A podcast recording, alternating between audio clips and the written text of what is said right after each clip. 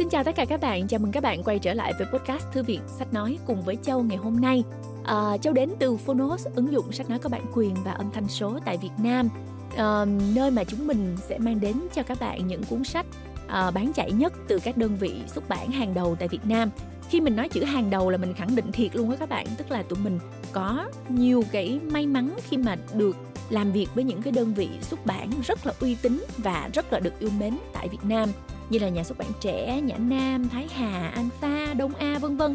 Rất rất nhiều các đơn vị xuất bản đã tin tưởng và đồng hành cùng với Phonos. Và tụi mình à, từ đó có thêm cái à, động lực có thêm cái sức mạnh để mà đem đến cho mọi người nhiều cuốn sách hay thú vị và bổ ích hơn nữa. Và ngày hôm nay châu muốn đưa mọi người đến gần với môi trường tự nhiên hơn một chút. Chủ đề cuốn sách mà châu sắp giới thiệu là về một thứ rất quan trọng với ngôi nhà trái đất của chúng ta cũng như với cơ thể trong từng người của chúng ta đó chính là nước và cuốn sách này chính là bí mật của nước. Bạn có tin rằng những giọt nước bé nhỏ ẩn chứa những bí mật của vũ trụ? Sự tồn tại của nước là một lý do quan trọng làm trái đất trở nên khác biệt không? Châu tin điều đó và rất nhiều nhà khoa học đã chứng minh được điều đó. Bí mật của nước là cuộc nghiên cứu để khám phá về nước, khởi nguồn của vạn vật và cũng là một chuyến du hành nhỏ để đánh thức những xúc cảm rất là đẹp đẽ đã bị vùi lấp bởi những lo toan thường ngày. Cuốn sách mở đầu với những tần số hạnh phúc và sự cộng hưởng để cấu thành các tinh thể nước trong mối tương quan với sự hình hình thành nên các cảm xúc tích cực hay là tiêu cực trong mỗi người. Và tác giả Masaru Emoto có nói thế này: Nước có một đời sống bí ẩn, nó chỉ cho ta biết làm thế nào để tìm ra hạnh phúc, nó tiết lộ ý nghĩa của tình yêu dành cho thiên nhiên, nó chỉ cho chúng ta con đường mà nhân loại đã đi qua để trả lời những câu hỏi mà ta hằng trăn trở. Nghe hấp dẫn quá phải không các bạn? Bây giờ chúng ta cùng nhau khám phá bí mật của nước nhé. Đây mới là chương 1 thôi, cuốn sách này cực kỳ hấp dẫn luôn. Các bạn nhớ nghe hết phần còn lại trên Phonos nha. Cảm ơn các bạn rất nhiều.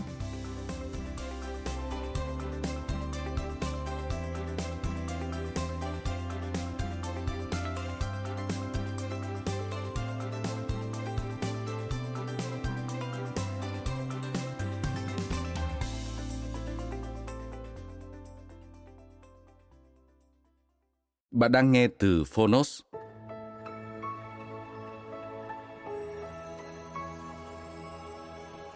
Bí mật của nước.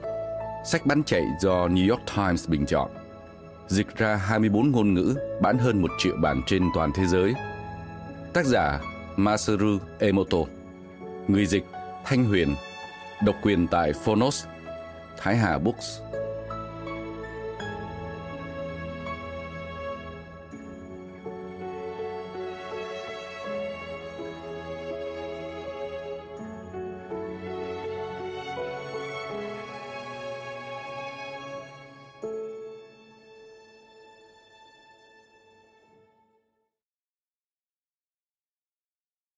Vũ trụ, sự tĩnh lặng, một thế giới trải dài đến vô tận. Chúng đến từ rất xa, hàng trăm hàng ngàn khối băng di chuyển qua không gian. Sau một hành trình dài qua những khoảng không giữa các hành tinh và các vì sao, cuộc hành trình vinh quang sắp đi tới hồi kết. Trái đất, xanh lục, sáng lấp lánh. Khi băng tới trái đất, nó đi vào bầu khí quyển và bắt đầu vỡ vụn nhỏ dần, tàn ra, rồi cuối cùng rơi xuống đất. Mây, trang sức của bầu trời, nghệ thuật phát triển từng khoảnh khắc. Khi những hạt băng rơi tới một điểm nhất định, chúng trở thành một tấm nệm xương êm ái và tản ra khắp bầu trời, tạo nên một tấm thảm trắng bên trên trái đất. Thế là một áng mây ra đời. Mưa bông tuyết rơi trên cây cỏ nhẹ nhàng tan thành nước. Mưa rơi, mang theo dinh dưỡng cho đất, những khu rừng, những cánh đồng, những bông hoa, nước thấm vào đất để rồi nhiều năm sau lại tạo thành một dòng suối. Sông, vỗ về sùi tăm, trôi chảy kỳ vĩ. Trước tiên là một dòng mờ đục, cuối cùng nước trở thành một dòng sông chảy qua những đồng cỏ, kênh rạch mang theo sự sống bờ biển, bầu trời xanh, đại dương lấp loáng phản chiếu bầu trời, những con sóng bạc đầu. Từ thuở xa xưa, đây là nơi tất cả bắt đầu đại dương sinh ra sự sống và sự sống sinh sôi trên mặt đất, tạo ra một ngày mới. Sự chào đời của nền văn minh rộn ràng. Sương mù buổi sớm, những giọt nhỏ chảy xuống gân lá xanh. Nước ở dạng tinh khiết và đẹp đẽ nhất của mình, vươn mình bay lên trong không khí mát lành của buổi sáng giữa rừng, tạo thành sương. Bên cạnh giếng nước, trong lành và mát rượi, lũ trẻ cười vang.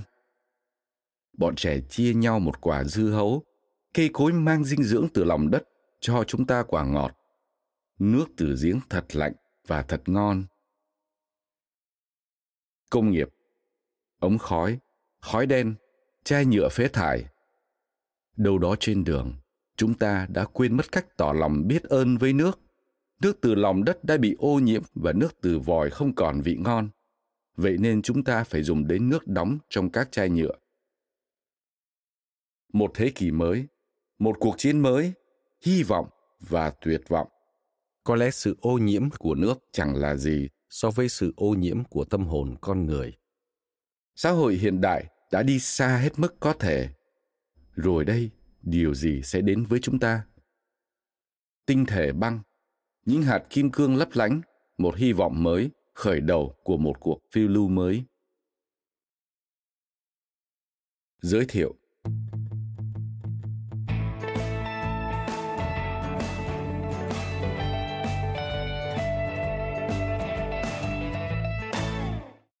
Khởi nguồn từ bộ sưu tập các bức ảnh chụp tinh thể nước của tôi trong Thông điệp của nước. Messages from Water. Mitsukara no Dengen. Vibration. Kiyoi Kusha, xuất bản lần đầu năm 1999.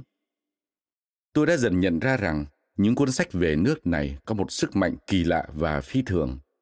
Tự chúng đã có khả năng bay cao và vươn xa khỏi những biên giới quen thuộc của tôi tới những vùng đất xa xôi nơi chúng có ảnh hưởng vô cùng to lớn.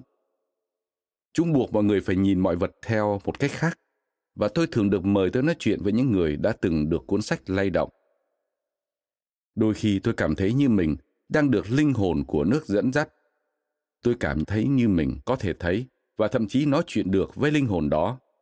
Linh hồn mà tôi được chiêm ngưỡng dưới dạng những hạt sáng long lanh trong không khí. Những hạt nhỏ này tụ lại với nhau để hình thành nên mây rồi tan biến cũng nhanh chóng như thế. Tất cả đều khiến tôi cảm thấy thật thư giãn. Mặc dù giờ đây tôi cảm thấy như mình được linh hồn của nước dẫn dắt, lần tiếp xúc đầu tiên của tôi với nước lại chẳng dễ chịu chút nào. Ở thành phố Yokohama, Nhật Bản, nơi tôi lớn lên, gia đình tôi sống trên một bình nguyên gần biển. Nơi đó chỉ cách mép nước một đoạn đi bộ ngắn xuống một con dốc. Khi thủy triều rút, bờ biển nông phơi mình đến hàng dặm, để lại một bãi săn tuyệt vời đủ các loại trai sò. Nhưng khi thủy triều lên cao, cảnh tượng lại hoàn toàn khác. Chắc có lẽ tôi được tầm 6 hay 7 tuổi gì đó khi một ngày nọ biển cả nuốt chừng tôi. Hôm đó tôi đi bơi cùng cậu bạn hàng xóm hơn tôi 2 tuổi. Chúng tôi đã ra xa hơn mức an toàn, rồi đột nhiên tôi bắt đầu trồi lên ngụp xuống, khao khát có không khí để hít thở. Đó là lần đầu tiên tôi trải qua một chuyện như thế. Tôi chỉ cách bờ có 10 mét nhưng chân tôi không chạm tới đáy. Tôi hoảng sợ và bắt đầu vẫy tay, đạp chân. Nhưng càng hoảng loạn, tôi càng chìm và chẳng mấy chốc tôi bắt đầu uống nước. Tôi nghĩ có lẽ đoạn kết của cuộc đời mình sắp tới rồi. Nhưng một con thuyền nhỏ tới và kéo tôi khỏi mặt nước. Khi tôi về tới nhà và kể với mẹ chuyện xảy ra, bà cho tôi một lời khuyên dựa trên khả năng bơi và sự am hiểu của bà về nước. Bà nói, chỉ cần thả lỏng cơ thể là con sẽ có thể nổi. Bà bảo rằng nếu tôi để nước nâng tôi lên thay vì cố gắng chống lại nó, nó sẽ nhấc tôi lên và mang tôi đi. Tôi luôn mang bên mình những lời nói này suốt nhiều năm tháng. Từ lúc đó, tôi luôn cố gắng buông mình theo dòng nước trong khi nhẹ nhàng di chuyển theo hướng mà tôi muốn cuộc đời dẫn tôi đi. Giờ đây, bất cứ khi nào tôi đi bơi ở biển hay trong bể bơi, tôi thích nằm ngửa và để vòng tay của nước bế ẵm mình. Và hơn bất cứ lúc nào khác, đó chính là những khoảnh khắc tôi cảm nhận rõ rệt nhất sự hiện diện linh hồn của nước dưới dạng các hạt li ti lấp lánh. Tôi thấy khá tự tin khi nói rằng Lý do mà tôi có ý tưởng làm đóng băng nước và chụp lại những bức ảnh tinh thể là do tôi mong muốn được trôi theo dòng chảy của cuộc đời. Linh hồn của nước đã cứu rỗi tôi, hướng dẫn tôi sống cuộc đời mà tôi đang sống. Linh hồn đó đã dẫn dắt và chỉ dẫn cho tôi qua bao năm tháng, dạy cho tôi nhiều điều cần biết. Đỉnh cao là sự ra đời của cuốn Thông điệp của nước, The Hidden Messages in Water. Không lâu sau khi cuốn sách được xuất bản, bạn đọc bắt đầu gửi thư cảm ơn cho tôi. Những ngôn từ đẹp đẽ của họ đã giúp tạo ra một dòng chảy tuyệt vời để tôi buông mình theo. Hầu hết các bức thư đều thể hiện sự đề cao và cả sự kinh ngạc khi được nhìn thấy chân lý của tự nhiên hiển hiện qua các tinh thể nước. Một người phụ nữ đã viết, trong tất cả những cuốn sách tôi từng đọc trong đời mình, đây là cuốn tuyệt vời nhất. Cảm ơn ông rất nhiều vì cuốn sách này. Tôi sẽ trân trọng nó trong suốt phần đời còn lại của mình. Một bức thư khác thì viết, thấy sự thật được hé lộ một cách trực quan như vậy thật đáng ngạc nhiên, sừng sốt và đầy thuyết phục.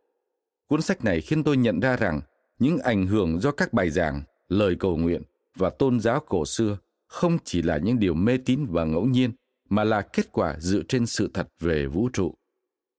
Và một lá thư khác, người cha 76 tuổi nói với tôi, trong tất cả những cuốn sách mà mọi người giới thiệu cho cha, đây là cuốn duy nhất cha thấy mừng vì đã đọc. Cảm ơn ông vì cuốn sách đã thay đổi cách nhìn nhận cuộc sống của tôi.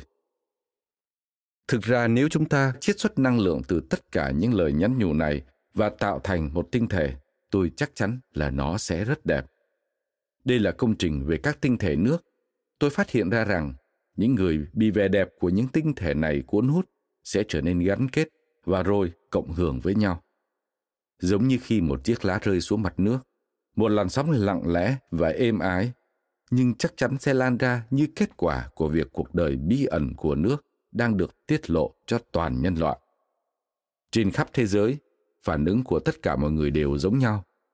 Tôi đã gặp gỡ nhiều người đến từ Đức, Thụy Sĩ, Áo, Hà Lan, Anh, Pháp, Ý, Mỹ, Canada, Costa Rica, Uruguay, Ecuador, Brazil, Úc, Hàn Quốc, Philippines và Đài Loan.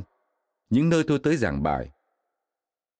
Tháng 6 năm 2002, tôi được giáo hội chính thống Hy Lạp mời tới dự một chuyến hội thảo du hành xa hoa trên biển Adriatic cùng với những lãnh đạo tâm linh và các nhà khoa học trên khắp thế giới. Nói thêm, biển Adriatic là vùng biển phân cách bán đảo Ý với bán đảo Balkan.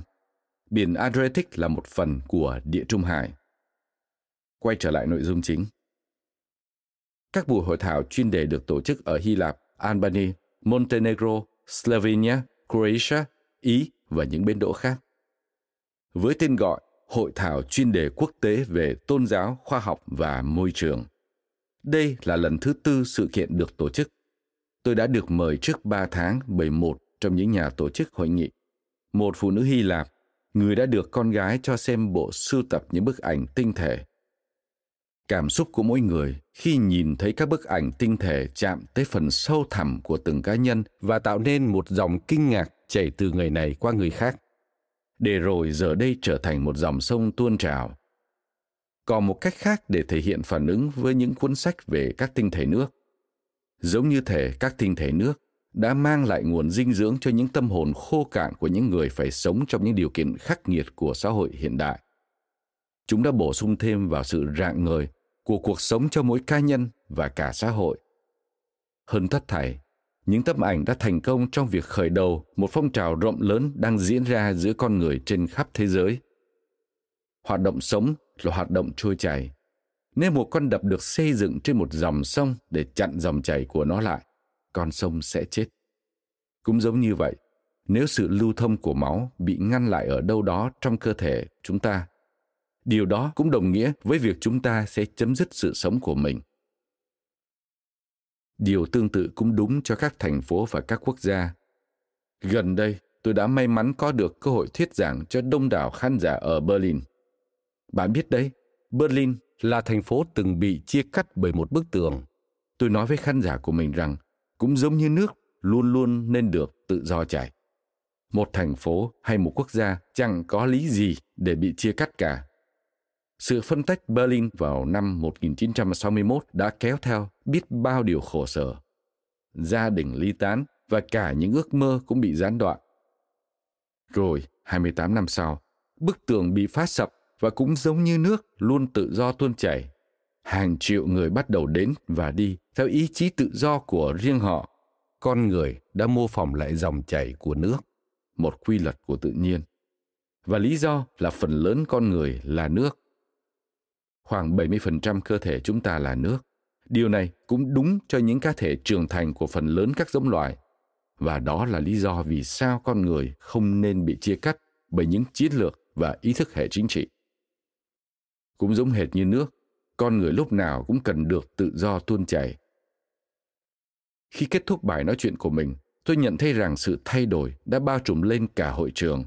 Như thể có một cảm xúc đã lan ra toàn thể chúng tôi. Cả một làn sóng người đứng dậy và bắt đầu vỗ tay. Thông điệp của tôi đã chạm tới tâm hồn họ và kết quả là một làn sóng cảm xúc tỏa ra cả hội trường, tạo nên một làn sóng sẽ mãi lớn lên và lan rộng tới những người khác nữa khát vọng, hòa bình và những lời nguyện cầu cho tình yêu không thể bị giam hãm trong những ranh giới. Khác biệt về màu da hay ngôn ngữ đều có thể dễ dàng vượt qua khi những trái tim hòa điệu với nhau, tạo nên một làn sóng tuôn chảy. Một cuộc phiêu lưu nhỏ bắt đầu với một tinh thể nước li ti đã lan tới mọi người trên khắp thế giới, tạo nên một phong trào ngày càng lớn mạnh. Những tinh thể nước đã hòa quyện với điều gì đó tinh khiết và thiêng liêng sâu thẳm bên trong tâm hồn của những người đã xem các bức ảnh. Những trái tim đã rộng mở và tình yêu, lòng biết ơn cùng một hy vọng về hòa bình đã trào dâng, mở ra con đường cho một cuộc phiêu lưu mới. Qua cuốn sách này và qua những tấm ảnh tinh thể, tôi hy vọng sẽ truyền tải được sức mạnh của lời cầu nguyện. Khi nước được tiếp xúc với một số cách biểu hiện nhất định, bạn thật dễ thương, bạn thật xinh đẹp, tình yêu và lòng biết ơn một tinh thể tuyệt đẹp sẽ hình thành khi nước được đóng băng. Điều này thực sự có ý nghĩa gì với chúng ta? Những ý nghĩ trong trái tim chúng ta có tác động tới tất cả sự sống và trong quá trình hình thành thế giới ngày mai của chúng ta. Tâm hồn con người có một sức mạnh phi thường. Chúng ta thường nghe nói rằng hành động là kết quả cho những suy nghĩ của chúng ta và nguyên tắc đó được minh chứng rõ nét qua cách nước hình thành các tinh thể theo những ảnh hưởng mà nó vừa được tiếp xúc. Nhưng khả năng ảnh hưởng lên hành động bằng suy nghĩ là con dao hai lưỡi. Nếu con người khao khát được thấy sự hủy diệt của thế giới, vậy thì đó là điều sẽ xảy đến. Có rất nhiều điều đã xảy ra trong thế giới này kể từ khi con người bắt đầu biết tới các tinh thể nước. Những tòa nhà khổng lồ biểu tượng của văn minh và thịnh vượng đã sụp đổ ngay trước mắt chúng ta. Những cuộc chiến tranh mới đã nổ ra. Chúng ta đã thấy nỗi buồn sinh ra sự giận dữ, và giận dữ lại tạo ra nhiều nỗi buồn hơn, tạo thành một vòng tròn bao trọn lấy thế giới xung quanh chúng ta. Có người khóc, có người cúi đầu tuyệt vọng và có người ngẩng lên cầu nguyện. Chúng ta phải dùng chính sức mạnh bên trong mình để giữ những suy nghĩ của chúng ta tập trung vào những điều tốt đẹp xung quanh thay vì những thế lực mang tính hủy diệt. Chúng ta đang ở vào một thời điểm trong lịch sử nhân loại mà hơn bao giờ hết, chúng ta cần khám phá lại một vài chân lý quan trọng mà bằng cách nào đó ta đã quên. Thực tế, đây có thể là cơ hội cuối cùng của chúng ta và đây là bài học mà tôi cảm thấy rằng các tinh thể nước đang cố truyền đạt lại cho chúng ta. Nghiên cứu về các tinh thể của tôi bắt đầu với khát vọng muốn được bước dù chỉ một bước thật nhỏ bé để thấu hiểu về vũ trụ. Nhưng giờ đây, điều đó đã dẫn tới cuộc cách mạng của một lĩnh vực nghiên cứu rộng lớn đối với tôi. Tôi đã được thấy ảnh hưởng của những nụ cười rạng rỡ của mọi người trên khắp thế giới và những cách thể hiện cảm xúc khác lên quá trình hình thành những tinh thể xinh đẹp. Nhưng có thể bạn sẽ hỏi, liệu hòa bình thế giới có thể đến từ những tinh thể nước giản dị không?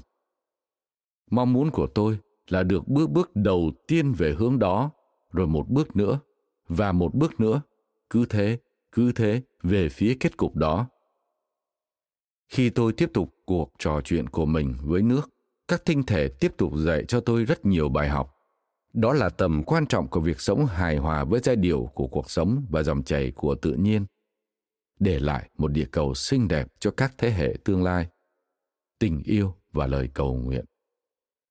Tất cả những thông điệp này đều được nhắc đến trong cuốn sách này. Tôi sẽ chẳng thể hạnh phúc hơn nếu biết rằng cuốn sách sẽ tạo ra một tác động tích cực đến tất cả những người cầm nó trên tay. Cuối cùng, tôi xin được bày tỏ lòng biết ơn của mình tới nhà xuất bản Beyond Words Publishing vì đã xuất bản cuốn Thông điệp của nước The Hidden Messages in Water và Sức mạnh thực sự của nước True Power of Water cùng tất cả những người đã giúp đỡ tôi theo rất nhiều cách khác nhau và cả những nhân viên của tôi ở IHM, những người đã phải chịu đựng rất nhiều giờ trong phòng làm lạnh để chụp hình các tinh thể. Chương 1 Hòa nhịp cùng Hado hạnh phúc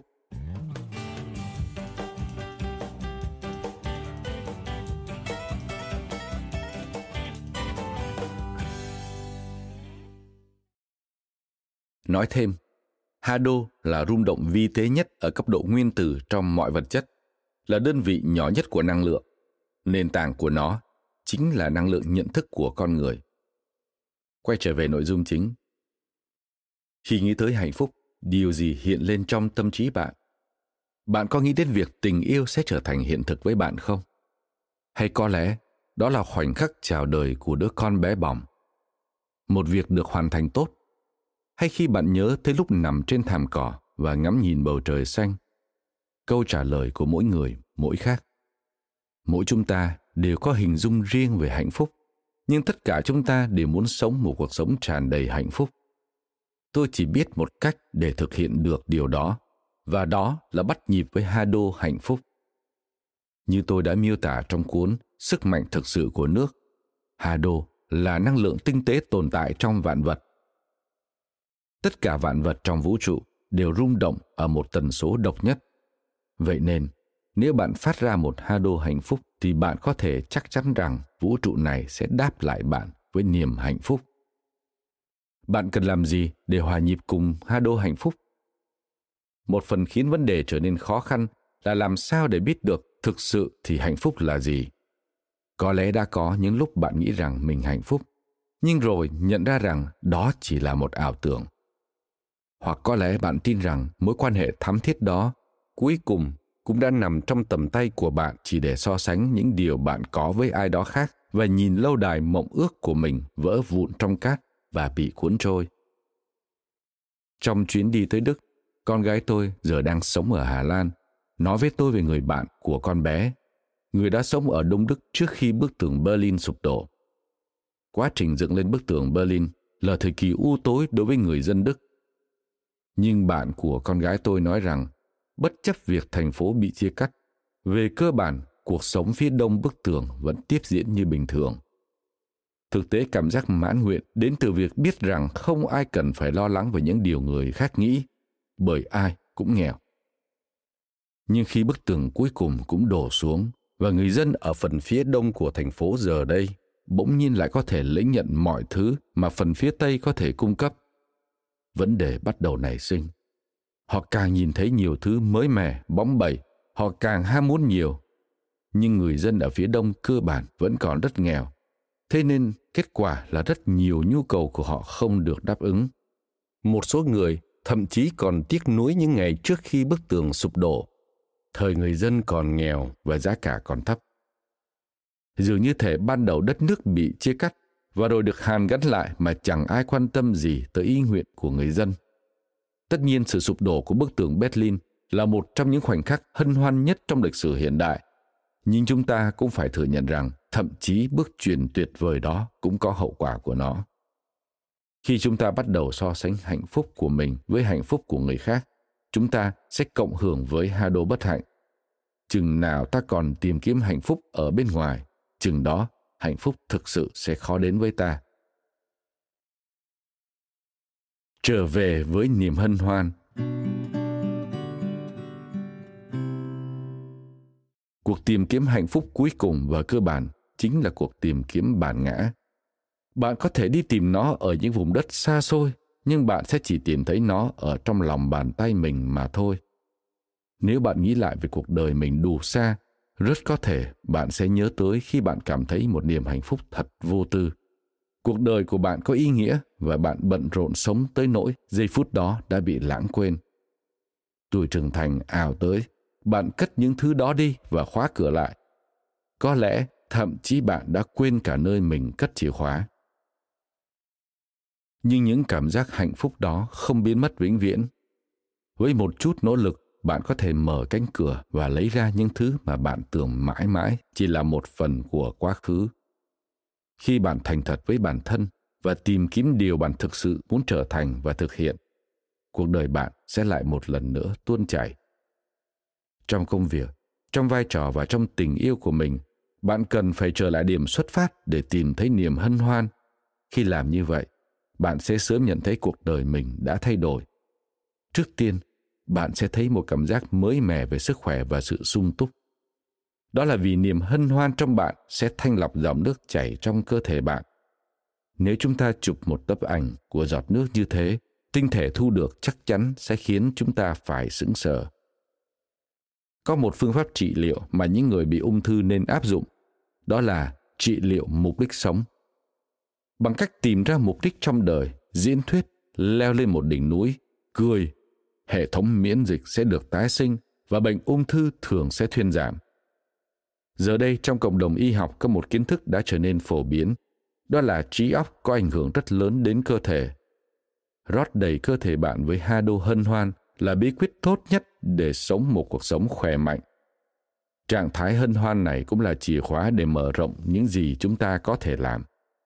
Chúng ta đều biết rằng khi thích điều gì đó bạn thường sẽ trở nên vượt trội trong vấn đề đó yukio funai, một nhà tư vấn kinh doanh nổi tiếng ở nhật, người đã mang lời khuyên tới cho hơn 3.000 công ty, ủng hộ một phương pháp hiệu quả giúp củng cố năng lực cho các công ty và cá nhân. Ông gọi phương pháp này là phương pháp phát triển thế mạnh và nó chỉ tập trung vào các thế mạnh của công ty hay cá nhân, rồi nỗ lực tăng cường những thế mạnh đó. Các điểm yếu thậm chí còn không được xét đến. Kết quả là các thế mạnh thì trở nên mạnh hơn, còn những điểm yếu thì tự lo cho mình. Ví dụ nếu bạn điều hành một cửa hàng, bạn sẽ dễ dàng tập trung toàn bộ sự chú ý vào việc làm thế nào để loại bỏ những sản phẩm đang tiêu thụ không tốt.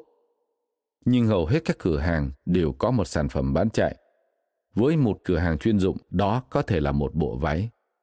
Nếu họ có thể tập trung vào bộ váy ấy, doanh số của sản phẩm đó và các sản phẩm khác đều sẽ tăng. Để kinh doanh thành công, cần phải tập trung vào những mặt hàng đang tiêu thụ tốt, những thứ hiệu quả nhất và công dụng tốt nhất của chúng. Chúng ta thấy khái niệm này được phản ánh trong phương pháp trồng rau thủy canh Phương pháp này cho thu hoạch 10.000 quả cà chua từ một cây duy nhất. Có thể bạn sẽ hỏi làm sao lại có chuyện như vậy được? Câu trả lời đơn giản đến kinh ngạc. Hãy tạo ra một môi trường tốt để trồng cà chua. Tất nhiên là thực vật mọc lên từ đất, nhưng với phương pháp thủy canh, rễ mọc trong nước hút được chất dinh dưỡng cần cho cây và bởi vì cây không phải vận hết năng lượng để trồi lên khỏi mặt đất, rễ cây có thể phát triển tự do và dễ dàng tìm được tất cả các chất dinh dưỡng cần thiết. Bằng cách này, cây cà chua có thể tận dụng được tất cả những tiềm năng tiềm ẩn của mình. Tôi nhớ cách đây vài năm, có lần tôi tới thăm một trang trại thử nghiệm do nhà nông học Shigio Nozawam, một nhà đầu tư của phương pháp thủy canh, điều hành. Tôi đã được thấy cây cà chua ông trồng. Khiêm tốn mà nói thì tôi đã không thể tin nổi vào mắt mình. Điều tương tự cũng đúng với loài người chúng ta.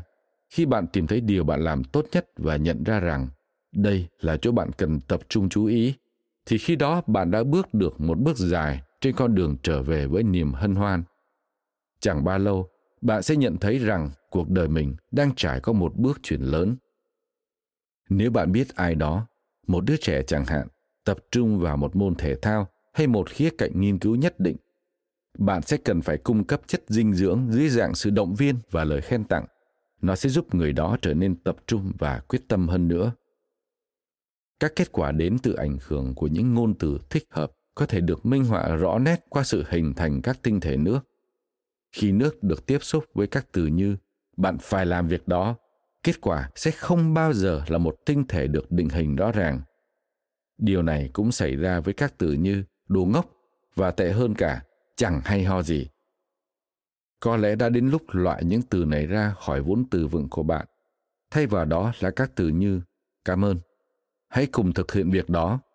Tôi yêu em, xinh đẹp và làm tốt lắm. Hãy để cho những từ ấm áp và đẹp đẽ này trở thành những từ bạn dùng tới nhiều nhất. Những từ ngữ tạo nên những tinh thể xinh đẹp từ dòng nước đang chảy qua cơ thể bạn là những từ khiến bạn tràn ngập cảm giác bình yên. Đó là khi bạn có thể mở rộng khả năng của mình với sự đam mê và niềm hân hoan hiện diện mỗi ngày. Trong cuốn sách trước của mình, tôi đã giải thích cách chúng tôi đặt cơm vào ba chiếc lọ thủy tinh và với một lọ, chúng tôi nói, đồ ngốc. Với lọ khác chúng tôi nói, cảm ơn. Và với chiếc lọ thứ ba còn lại, chúng tôi lờ nó đi. Phần cơm được nói cảm ơn lên men và dậy mùi thơm thật dễ chịu. Phần cơm bị nói đồ ngốc, thẫm màu và mục nát. Phần cơm bị tàng lờ biến thành màu đen và bốc mùi rất khó chịu. Tuy nhiên đó không phải là phần kết của câu chuyện. Tôi mang chính những lọ cơm đó tới một trường tiểu học và các học sinh nói cảm ơn với cơm trong cả ba lọ. Chẳng mấy chốc, cơm trong cả ba lọ đều lên men và bắt đầu tỏa ra mùi thơm dễ chịu, kể cả phần cơm đã bị hỏng. Điều này chứng tỏ rằng ngay cả những điều đang chết và mục ruỗng cũng có thể được hồi sinh nhờ sự quan tâm, những ngôn từ tử tế và suy nghĩ tích cực. Shinichiro Terayama, nguyên giám đốc Hội Y học nhất thể Nhật Bản, Japan Holistic Medical Society, là một minh chứng cho điều này. Trong sự nghiệp của mình, Terayama là một doanh nhân đầy đam mê. Trước đó ông bị ung thư thận. Ông bắt đầu tập thói quen dậy sớm và lên tầng thượng khu chung cư cao cấp của mình để đón mặt trời lên. Khi ngắm mặt trời mỗi sáng, ông bắt đầu nhận ra rằng cuộc sống là một món quà và ông bắt đầu nói rất nhiều từ cảm ơn. Không hề lơ là căn bệnh ung thư, ông nói lời cảm ơn với các tế bào và kết quả là chúng bắt đầu hồi phục. Bệnh ung thư thuyên giảm cho tới khi các bác sĩ tuyên bố ông đã lành hẳn bệnh. Khả năng mang lại sự sống của những điều được nói ra mạnh hơn những gì chúng ta có thể hình dung rất nhiều. Một cô bé 10 tuổi tiến hành một thí nghiệm tương tự như thí nghiệm với cơm. Nhưng thay vào đó, cô bé sử dụng hạt giống hoa hướng dương. Trên một túi đựng hạt giống, bồn đất và thùng tưới nước, cô bé viết từ cảm ơn. Và trên bộ dụng cụ còn lại, cô viết từ ngốc. Và cô bé nói những từ này với những hạt giống tương ứng khi cô chăm sóc chúng mỗi ngày. Cây được tiếp xúc với từ cảm ơn, lớn lên với cành lá đầy đặn và sum xuê. Ngược lại, cây được tiếp xúc với từ ngốc lại có một thân cây cong vẹo và lá thì nhăn nheo. Khi nhìn những cái cây này qua một kính hiển vi, chúng tôi thấy rừng lá của cây tiếp xúc với từ cảm ơn đầy đặn, trong khi cây còn lại thì có lá yếu ớt và mỏng manh. Điều này có thể thể hiện rõ sự có mặt của ý thức trong cây cối qua sự khác biệt kinh ngạc giữa hai cây được một cô bé chăm bón. Tôi được biết về thí nghiệm này khi mẹ cô bé viết cho tôi một lá thư. Cô ấy kết thúc lá thư với một câu hỏi. Chuyện gì sẽ xảy ra nếu điều tương tự được áp dụng vào quá trình nuôi dạy trẻ em? Có một cách để nhìn vào các từ ngữ. Đó là coi chúng như một công tắc để tắt hay bật sự rung động của mọi thứ trong vũ trụ. Có lẽ chúng ta có thể nghĩ tới ngôn từ như một chiếc điều khiển từ xa có khả năng chạm tới tất cả mọi nơi con người là sinh vật duy nhất có khả năng sử dụng ngôn từ và điều này cho phép chúng ta điều chỉnh bước sóng của mình, đồng điệu với tất cả và bất cứ điều gì tồn tại trong vũ trụ này. Và điều đó xảy ra tức thì, ngôn từ và ý nghĩ của chúng ta có thể đi tới mọi nơi và mọi người ngay lập tức khi chúng được phát ra. Những trải nghiệm và sự tình cờ không thể giải thích nổi đã phổ biến đến mức chúng ta không thể bỏ qua. Có lẽ bạn đã từng mơ về ai đó và sau này phát hiện ra là họ đã mất có lẽ bạn đã từng nghĩ tới ai đó trong quá khứ, và rồi bạn nhận được một cuộc điện thoại từ người đó. Điều này xảy ra với tất cả chúng ta, và nguyên nhân của hiện tượng này có thể được tìm thấy trong sự rung động của ý nghĩ. Có một lần, tôi đã tiến hành thí nghiệm dưới đây. Tôi đổ đầy nước từ vòi ở văn phòng tại tokyo của mình vào một chiếc bình, rồi đặt nó trên bàn. Vì nguồn nước này là từ hệ thống công trình nước của thành phố và có chứa clo nên nỗ lực tạo tinh thể từ nước đã không thành. Sau đó tôi nhờ tới sự giúp đỡ của 500 người ở khắp Nhật Bản. Vào ngày đã hẹn trước, họ cùng một lúc gửi những ý nghĩ tích cực để làm trong sạch nước trong bình trên bàn tôi và rồi gửi thông điệp cảm ơn tới chỗ nước ấy. Đúng như mong đợi, nước đã biến đổi và có thể hình thành những tinh thể xinh đẹp. Nước có clo trong vòi đã biến thành nước tinh khiết. Làm sao điều này lại có thể xảy ra được? Tôi nghĩ bạn biết câu trả lời. Những ý nghĩ và ngôn từ của 500 người đã chạm được tới nước, bất chấp những biên giới về không gian và thời gian. Và cũng theo cách đó, những rung động trong suy nghĩ của bạn ở chính thời điểm này cũng đang tạo ra một tác động nhất định lên thế giới. Khi hiểu được điều này, bạn cũng có thể nhận ra rằng bạn vốn đã nắm trong tay mình tất cả những chìa khóa bạn cần để thay đổi cuộc đời mình. Bất hạnh cũng có giá trị. Chúng ta có thể học được một điều khác về hạnh phúc từ khía cạnh hà đô Đó là cuộc sống hoàn toàn không phải là niềm hạnh phúc. Còn sự sống thì sẽ còn nỗi buồn.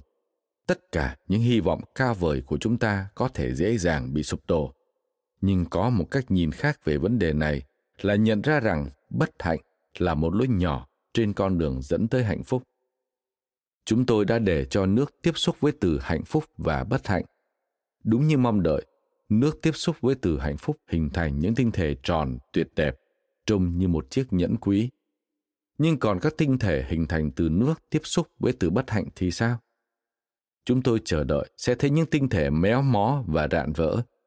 Nhưng chúng lại là những tinh thể lục giác tuyệt đẹp trông như bị cắt làm đôi, trông như thể nước đang gắng sức để hình thành các tinh thể. Như vậy, có vẻ là bất hạnh không thực sự trái ngược với hạnh phúc. Bất hạnh trên thực tế là quá trình cần có để tạo ra hạnh phúc. Hạnh phúc và bất hạnh giống như hai đầu của một sợi dây thừng và đôi khi bạn cầm một đầu của sợi dây và mọi thứ đều thuận theo ý bạn. Còn những lúc khác, bạn cầm đầu kia của sợi dây và chẳng có gì vừa ý bạn cả. Cuộc đời là thế, chúng ta đều muốn ngày nào cũng được hạnh phúc và không bao giờ phải trải qua nỗi buồn. Như thế thì thật phi tự nhiên làm sao? Như những làn sóng dâng lên rồi rút xuống. Nếu nước không bao giờ rơi, thì nó sẽ chẳng bao giờ có thể bay lên hay chảy về phía trước được. Mỗi niềm hạnh phúc trong đời đều có một mặt khác nữa. Khi bạn đang yêu, mỗi ngày đều tràn đầy những dự tính và niềm vui. Nhưng để đồng hành với một người khác trong cuộc sống của mình, có thể bạn sẽ phải hy sinh thời gian rảnh rỗi, tiền bạc và không gian của mình. Và bạn có thể gần như chắc chắn rằng sau mỗi trận cãi vã, bạn sẽ thấy mình đang nghĩ rằng thà cứ cô đơn còn tốt hơn. Sự hãnh diện khi bạn mua được chiếc xe vẫn hằng mong ước, chỉ kéo dài theo chính chiếc xe mà thôi. Mỗi vết sức sơn mới và mỗi lần rút tiền ra bảo dưỡng xe lại bào mòn đi chút ít niềm hạnh phúc ban đầu trong bạn. Bạn không bao giờ có thể chỉ nắm một mặt của đồng xu. Nếu muốn tìm kiếm hạnh phúc, bạn phải sẵn sàng chấp nhận những gì đến cùng với nó. Đó chính là định mệnh của tất cả mọi người sống trên thế giới này. Nhưng chúng ta vẫn có thể hy vọng và mong đợi ở tương lai. Trên thực tế, bạn có nghĩ rằng bạn có thể có hy vọng nếu mọi thứ xảy ra đúng như bạn mong muốn không? Bạn có khả năng có được hạnh phúc bất kể điều gì xảy đến vào bất cứ lúc nào hoàn toàn phụ thuộc vào những điều xảy ra trong tim bạn một trái tim biết hàm ơn là con đường đi tới hạnh phúc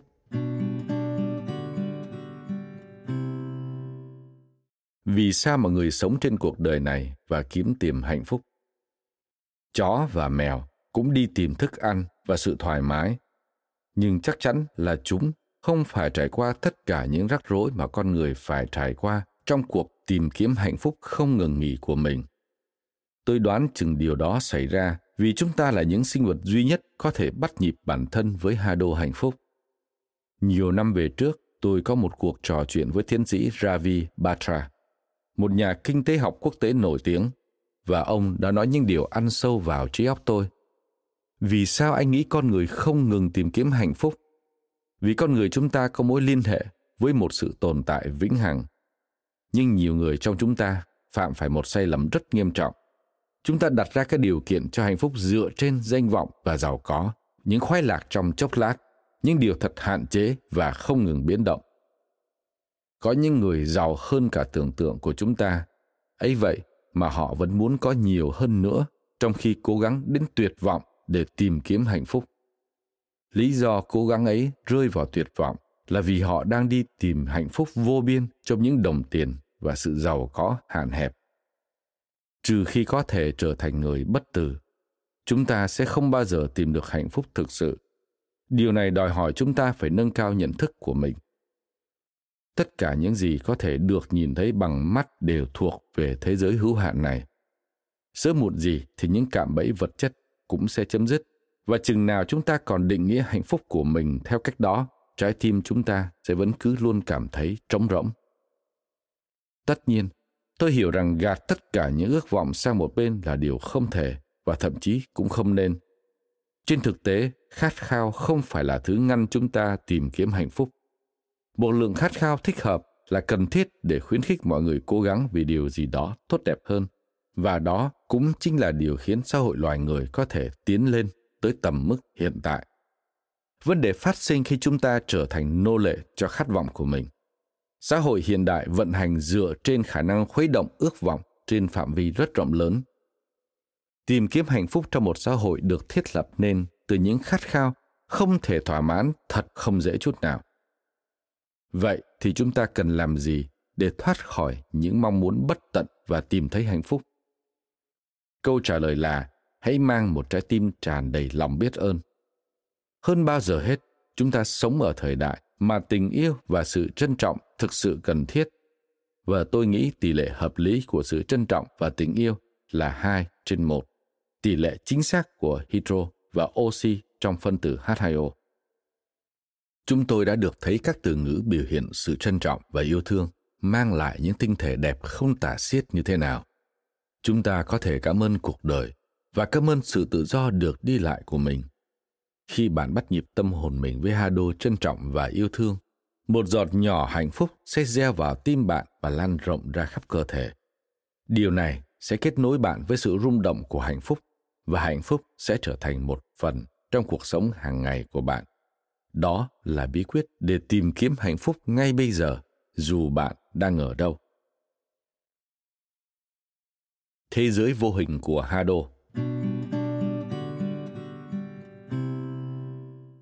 Các tinh thể nước chỉ là một khía cạnh hay một mặt của vũ trụ. Nước thay đổi vẻ ngoài của mình theo ý muốn khi nó cố gắng nói với chúng ta về sự hình thành của vũ trụ. Tự bản thân nó là một thế giới tạm thời được hình thành trong một môi trường khốc liệt chúng ta có thể nhìn sâu vào thế giới tạm thời này khi nhìn vào những bức ảnh tinh thể để chụp được ảnh chúng tôi thu thập nước và đặt các giọt vào 50 chiếc đĩa Petri. Nói thêm, đĩa Petri là loại đĩa bằng thủy tinh hoặc chất dẻo dạng hình trụ có nắp đậy mà các nhà sinh vật học sử dụng để nuôi cấy tế bào hay những cây rêu nhỏ. Nó được đặt theo tên của nhà vi khuẩn học người Đức Julius Richard Petri vì ông là người phát minh ra loại đĩa này. Quay trở lại nội dung chính. Sau đó chúng tôi làm lạnh những giọt nước này ở âm 25 độ C và giữ cho chúng lạnh từ 2 đến 2 tiếng rưỡi. Trong suốt thời gian đó, chúng hình thành những cụm băng nhỏ tròn. Rồi chúng tôi nhìn vào băng ở nhiệt độ âm 5 độ C với độ phóng đại ở mức 200 lần. Các tinh thể chỉ xuất hiện 2 phút dưới kính hiển vi. Trong suốt thời gian đó, những tinh thể nước li ti hình thành các dạng hình lục giác và rồi tan chảy nhanh như khi chúng xuất hiện. Chỉ trong vài khoảnh khắc quý báu, cánh cửa tới một chiều không gian mới đã mở ra, trao cho chúng ta một cái nhìn thoáng qua về một thế giới kỳ ảo. Những người được thấy các bức ảnh của những tinh thể này đều bị vẻ đẹp kỳ diệu của chúng mê hoặc. Giống như chiếc kính vạn hoa mà khi nhỏ ta vẫn chơi, đột nhiên, chúng ta bị cuốn vào một thế giới khác, dù chỉ trong một khoảnh khắc ngắn ngủi. Thế giới mà chúng ta bước vào là thế giới vô hình của sự rung động hay hado. Có ba từ khóa rất có ích để hiểu được hado. Từ thứ nhất là tần số. Toàn bộ thế giới này đang rung động ở một tần số cụ thể và duy nhất. tần số có thể được mô phỏng dưới dạng sóng một cách dễ dàng nhờ các máy lượng tử. Tất cả các chất đều có tần số giống như các hạng nguyên tử. Điều này có nghĩa là bên cạnh việc nhận định xem cái gì đó là một cơ thể sống hữu cơ hay một chất vô cơ. Cái gì đó ta có thể sờ thấy hay nhìn thấy. Mọi thứ đều đang rung động và rung động ở một tần số duy nhất và riêng biệt. Nhưng đó vẫn chưa phải là tất cả. Với những lời chúng ta nói, những từ chúng ta viết, các bức vẽ và các bức ảnh cũng đều phát ra tần số của riêng chúng. Có thể bạn đã được nghe nói về những người mù có khả năng thấy màu sắc. Khi họ cầm cái gì đó trong tay, họ có thể cảm nhận được màu sắc. Họ biết vật đó có màu ấm hay lạnh, đậm hay nhạt. Cũng giống như cách chúng ta cảm nhận nhiệt độ và hình dáng của một vật thể. Những người này có thể cảm nhận được màu qua da. Mỗi màu sắc lại phát ra một tần số riêng và họ cảm nhận được tần số đó. Với các từ được viết ra cũng vậy. Theo các nguồn tin, những người có năng lực tâm linh có thể đọc một từ bằng cách chạm vào nó trong khi họ đang nhắm mắt. Có người còn nói họ có thể đọc thư vẫn còn dán kín trong phong bì. Nếu xét tới khái niệm về Hado, bạn sẽ thấy hiện tượng này có lẽ không chỉ là một trò ảo thuật. Nhưng vì sao sự hình thành các tinh thể lại bị ảnh hưởng bởi một từ được viết trên một mảnh giấy và đặt xung quanh một chén đựng nước trong mấy tiếng đồng hồ? Hay một bức ảnh đặt bên dưới chén nước trong 24 tiếng? Tôi tin rằng câu trả lời là nước có khả năng cảm nhận Hado từ nguồn phát ra và ghi nhớ nó. Từ thứ hai giúp ích cho việc hiểu về Hado là cộng hưởng. Sự cộng hưởng có thể xảy ra khi có nguồn phát và nơi nhận thông tin Hado. Ví dụ như bạn gọi điện cho một người bạn mà bạn đang muốn trò chuyện. Trừ khi người đó nhấc ống nghe lên, sẽ chẳng có cuộc đối thoại nào hết. Không có nơi tiếp nhận, thông tin không thể được gửi đi. Trong tiếng Nhật có câu I know kokyu hay hít vào và thở ra, nghĩa là trạng thái đồng điệu, tinh tế diễn ra khi chúng ta đồng thời làm gì đó. Điều này liên quan tới quan hệ giữa bên gửi và bên nhận. Khi có một sự trùng hợp trong rung động, sự cộng hưởng xảy ra, chúng ta có thể quan sát hiện tượng cộng hưởng trong một số lĩnh vực của cuộc sống hàng ngày. Ví dụ, nếu bạn cảm thấy ghét cay, ghét đắng ai đó, rất có thể người đó cũng cảm thấy như thế về bạn.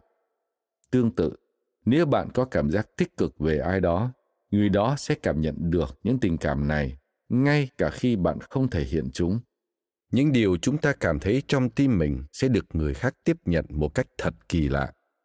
Từ thứ ba, giúp ích cho việc hiểu về hado là sự tương đồng. Thế giới vi mô mà chúng ta biết là một biểu tượng, một sự mở rộng của thế giới vi mô chín hành tinh quay quanh hệ mặt trời là phiên bản mở rộng của các electron chuyển động xung quanh hạt nhân nguyên tử và những gì đang xảy ra trong cơ thể con người là mô hình thu nhỏ của những điều đang xảy ra trong tự nhiên vĩ đại. Chúng ta cũng có thể nói rằng đây là một mặt của thuyết phân dạng. Nói thêm, một phân dạng còn được biết đến là fractal, là một vật thể hình học thường có hình dạng gấp khúc trên mọi tỷ lệ phóng đại và có thể được tách ra thành từng phần, mỗi phần trông giống như hình tổng thể nhưng ở tỷ lệ phóng đại nhỏ hơn quay trở lại nội dung chính. Khi nhìn vào một cái cây, bạn có thể thấy rằng cách đầu các cành phân nhánh và tỏa ra rất giống với cách cành đầu tiên phân nhánh và tỏa ra. Nói cách khác, bởi cây được hình thành theo cùng cách với các cành, cái cây tạo thành một cái bóng duy nhất. Điều này đôi khi được gọi là cấu trúc phân dạng. Cấu trúc phân dạng có thể được nhìn thấy ở nhiều khía cạnh khác nhau của tự nhiên trên bờ biển, trong những gợn sóng của dòng sông và trong sự hình thành các đám mây. Trường hợp của các tinh thể nước cũng vậy. Vì sao các tinh thể nước lại hình thành các hình lục giác? Khi các phân tử nước hợp lại, dạng lục giác là ổn định nhất. Tất nhiên, những cấu trúc lục giác như thế đều quá nhỏ để nhìn thấy được bằng mắt thường. Nhưng khi những cấu trúc nhỏ này hợp lại với nhau, chúng tạo thành một hình lục giác lớn hơn. Nói cách khác, sự sắp xếp của các phân tử quá nhỏ để nhìn thấy được bằng mắt và sự hình thành của các tinh thể mà chúng ta có thể thấy qua kính hiển vi thì tuân theo cấu trúc phần dạng. Như vậy, nhờ quan sát thế giới vi mô, chúng ta có thể nâng cao hiểu biết của mình về thế giới vĩ mô. Tương tự, bằng cách quan sát các hiện tượng vĩ mô, chúng ta có thể học hỏi thêm về thế giới vi mô. Ba từ khóa này, tần số, cộng hưởng và tương đồng sẽ giúp bạn hiểu hơn về Hado. Một khía cạnh quan trọng khác về Hado là dòng chảy. Đức Phật biết rằng dòng chảy là nguyên tắc cơ bản của vũ trụ, nói rằng vạn vật thay đổi liên tục và không có gì là vĩnh hằng. Nước là một minh họa tốt cho điều này. Nước luôn luôn trôi chảy cùng cuộc sống, thanh lọc những thứ nó gặp trong cuộc hành trình của mình. Nó mang theo mình chất dinh dưỡng cần thiết để duy trì sự sống, đồng thời cũng cuốn đi những dơ bẩn, ô uế, trao sự sống cho thế giới. Cuộc sống cũng chảy cùng dòng chảy của nước. Ngay cả cuộc sống của bạn cũng nằm trong dòng chảy bất tận của nước. Thực tế, ngay cả chu kỳ sống và chết cũng tuân theo nguyên tắc đơn giản này. Lưu thông là quy luật của tự nhiên. Nhưng có một sinh vật khăng khăng đòi phá bỏ quy luật này của tự nhiên, đó chính là loài người. Khát khao muốn sở hữu nhiều hơn nữa, lòng kiêu hãnh và sự bảo thủ của hệ tư tưởng này so với hệ tư tưởng khác đều góp phần chặn dòng chảy lại. Đây là nguyên nhân của rất nhiều vấn đề mà chúng ta thấy mình đang phải đối mặt trong giai đoạn phức tạp này. Chiến tranh sinh ra lòng tham, bi kịch sinh ra lòng thù ghét, ô nhiễm sinh ra sự thờ ơ. Đây chính là những méo mó hay giam hãm những phương thức tự nhiên của thiên nhiên. Rất nhiều vấn đề chúng ta thậm chí còn chưa bắt đầu giải quyết, đòi hỏi phải có giải pháp thận trọng và hành động quyết liệt. Và chúng ta làm gì để có được những giải pháp đó? Câu trả lời là sự lưu thông. Đây chính là chìa khóa mà chúng ta cần để mở cửa xả cho một ngày mới đối với nhân loại. Tìm kiếm hạnh phúc, nhân rộng tình yêu, khôi phục hòa bình và bảo vệ viên ngọc quý trái đất. Tất cả đều bắt đầu với lưu thông và chính nước sẽ chỉ đường cho chúng ta. Xin mời bạn bắt đầu cuộc hành trình.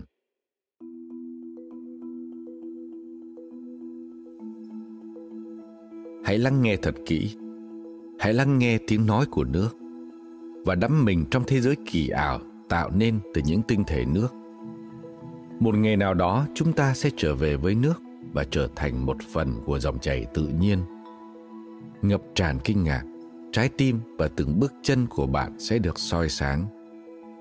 Một xúc cảm như thế sẽ mở ra cho bạn cảnh tượng đẹp nhất mà bạn từng thấy. Không cần phải chống lại dòng chảy, không cần phải sợ hãi vì tuôn về phía trước. Và lý do, bạn chính là nước.